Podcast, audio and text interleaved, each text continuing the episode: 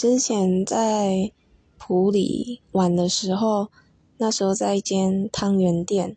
刚好吃完的时候走出来，遇到一个 YouTuber，他是专门做美妆影片的一个 YouTuber，叫查理。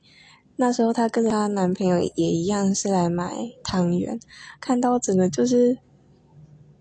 很惊讶他会在这边，不过也不意外，因为他的老家刚好就在普里。